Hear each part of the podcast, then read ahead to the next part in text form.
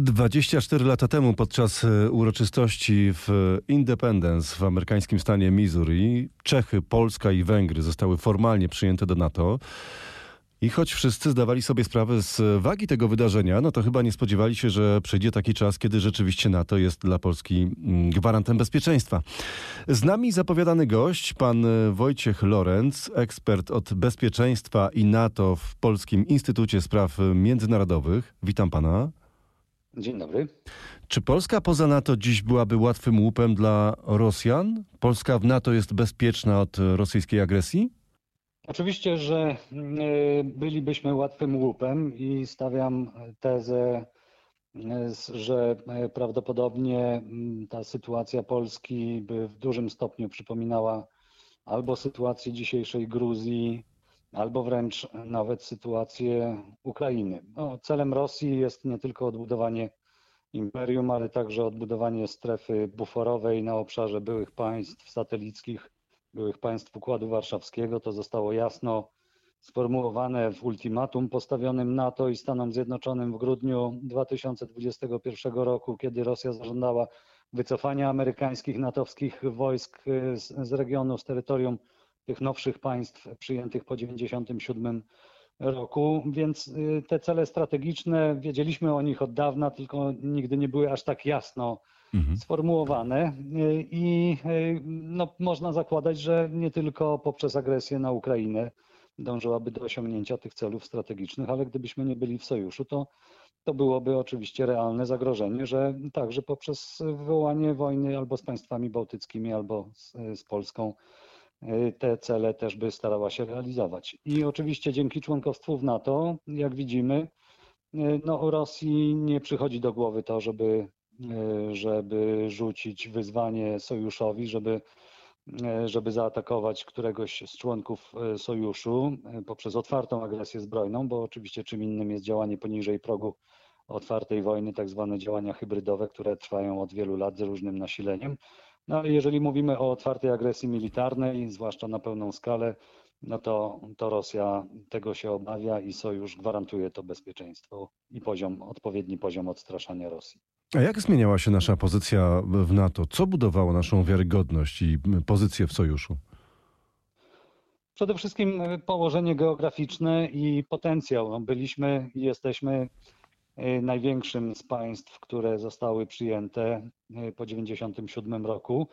Od 1999, kiedy się zaczęła ta, y, zaczęły się kolejne rundy rozszerzenia sojuszu, ale mówimy po 1997 roku, dlatego że wtedy też zostało podpisane takie polityczne porozumienie z Rosją, że jeżeli środowisko bezpieczeństwa nie będzie się zmieniać, to sojusz nie będzie mm, prowadził swojej polityki kolektywnej obrony poprzez rozmieszczanie znaczących wojsk bojowych na terytorium nowych państw członkowskich. To była takie, taka, taka część, część takiego porozumienia z Rosją, żeby zminimalizować ryzyko, że Rosja będzie państwem rewanżystowskim, rewizjonistycznym, stanowiącym zagrożenie dla, dla sojuszu, więc to rozszerzenie NATO było, odbywało się głównie w wymiarze, w wymiarze politycznym, właśnie po to, żeby Rosji nie prowokować. Polska i inne państwa, nowe państwa członkowskie, zwłaszcza państwa bałtyckie, nie były z tego specjalnie zadowolone, no ale dążyliśmy do tego, żeby naszą pozycję w sojuszu zmienić, wzmocnić.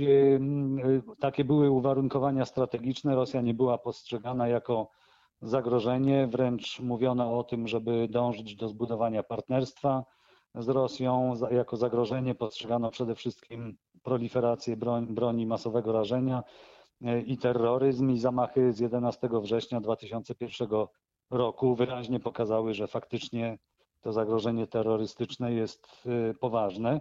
I na tym się sojusz koncentrował, na tym się koncentrowały Stany Zjednoczone, główny sojusznik. NATO to jednak sojusz, w którym to Stany Zjednoczone przede wszystkim udzielają gwarancji bezpieczeństwa innym sojusznikom w Europie. To amerykański potencjał gwarantuje zdolność do wygrania nie tylko do obrony, ale ewentualnego pokonania takiego mocarstwa jak, jak Rosja. Więc e, budowaliśmy tą naszą pozycję e, przede wszystkim e, przez wspieranie tej strategii NATO, która koncentrowała się na, na walce z terroryzmem i na, na misjach. Mhm. Pokazywaliśmy, że jesteśmy gotowi proporcjonalnie do naszego potencjału, a nawet z pewnym naddatkiem angażować się w misję, zwłaszcza w misję w Afganistanie i to było zauważane i to było doceniane. To także zwiększało nasz wpływ polityczny w sojuszu, który staraliśmy się wykorzystać do tego, żeby powstrzymywać negatywne z polskiej perspektywy y, działania, które mogły podważać wiarygodność kolektywnej obrony. Staraliśmy się uwiarygodnić tą misję kolektywnej obrony poprzez przeciąganie różnych struktur natowskich na terytorium nowych państw członkowskich, na terytorium Polski. A jeżeli to się nie udawało, to przynajmniej staraliśmy się powstrzymywać jakieś takie działania, które mogłyby podważać w wymiarze, w wymiarze Mhm. prawnym, w wymiarze takim traktatowym wiarygodność gwarancji kolektywnej obrony. A ta jaka ta pozycja jest teraz? Bo angielski Daily Mail pisał ostatnio, Polska jest przyszłą siłą militarną NATO, z którą należy się liczyć. Rzeczywiście rośniemy w siłę? No, sytuacja się zmieniła od y, czasów, w których NATO koncentrowało się na wojnie z terroryzmem i postrzegało jako główne zagrożenie Al-Kaidę i inne e, organizacje terrorystyczne o globalnym e, zasięgu. Mamy teraz u y, wrót sojuszu y, wojnę na dużą skalę.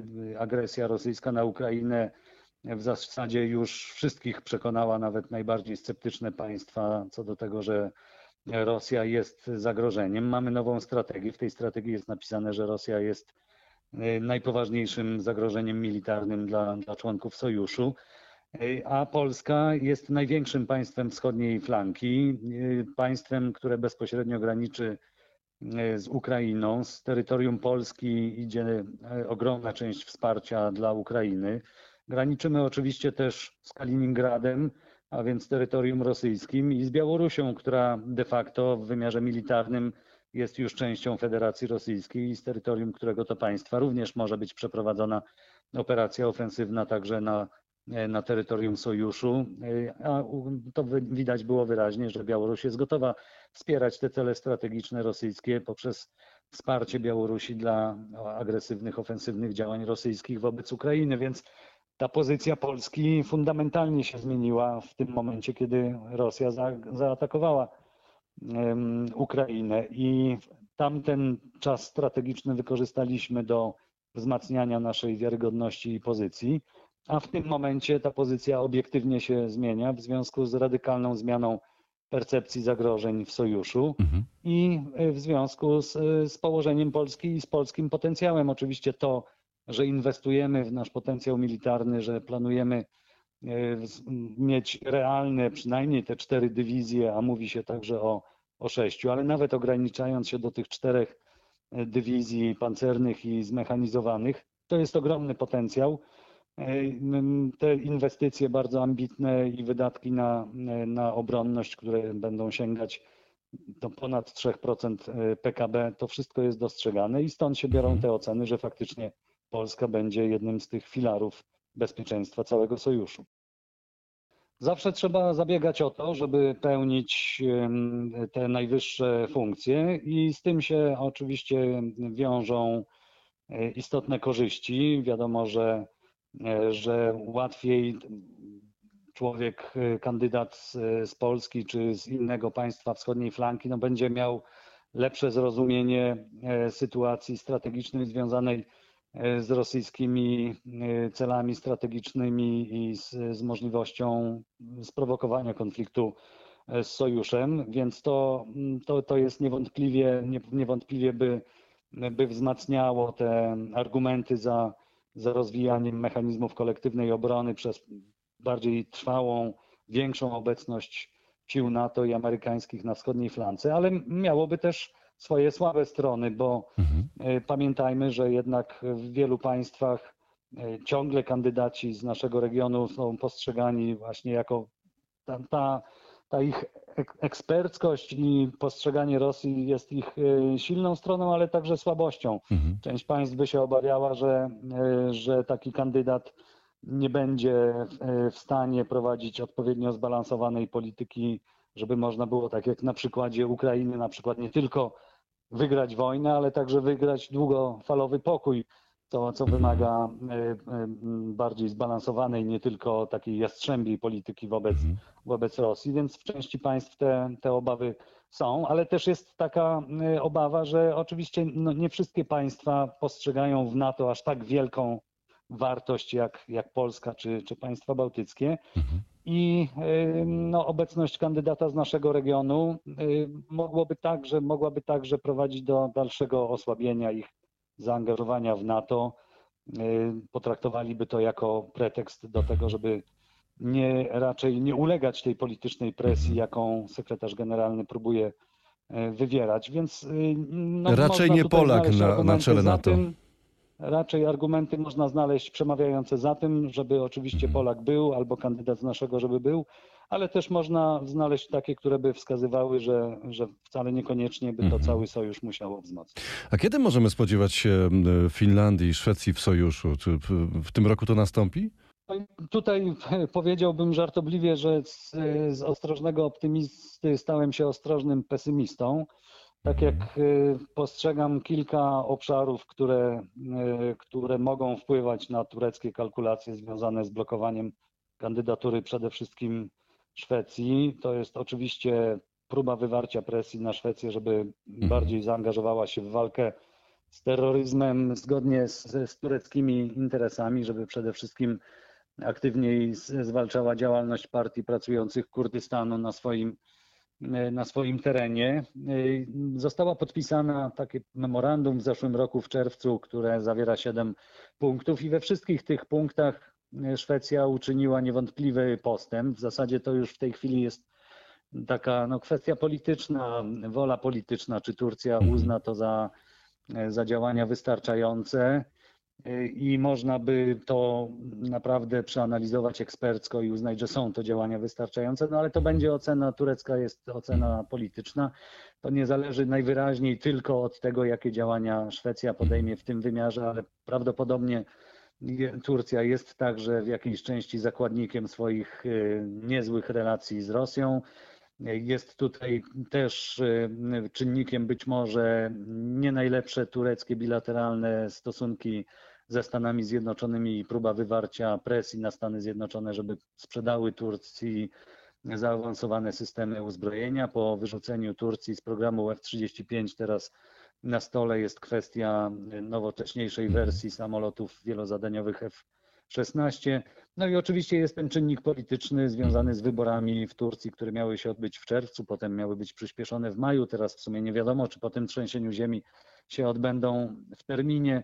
Jest ten wymiar wewnętrzny, polityczny, gdzie Turcja może próbować, e, czy zwłaszcza prezydent Erdogan może próbować pokazać wyborcom, jaki jest twardy, jak twardo gra z zachodnimi państwami, z tymi, które przez e, wiele lat Turcję krytykowały, e, a same zdaniem Turcji nie podejmowały odpowiednich działań w walce na przykład e, z terroryzmem. Więc aż cztery takie obszary Mhm. y, mogą wpływać na tureckie kalkulacje. Dobrze, że zostały wznowione rozmowy między Szwecją, Finlandią i Turcją. Wczoraj się odbyła kolejna runda, runda rozmów, które były zawieszone po tym, jak prowokator spalił Koran przed turecką ambasadą y, w Sztokholmie. Więc wznowienie rozmów jest jakimś pozytywnym sygnałem, ale żadnego przełomu na razie nie ma i niestety metodami dyplomatycznymi, politycznymi trzeba tutaj uzbroić się w cierpliwość i, i delikatnie Turcję naciskać, raczej zakulisowo, Mhm. y, szukać zachęt tam, gdzie można, no i liczyć, że, że dyplomacja i polityka mądra przyniosą efekty. Bardzo panu dziękuję za rozmowę. Gościem radia RMF24 był pan Wojciech Lorenz, ekspert od bezpieczeństwa i NATO, Polski Instytut Spraw Międzynarodowych. Dziękuję bardzo.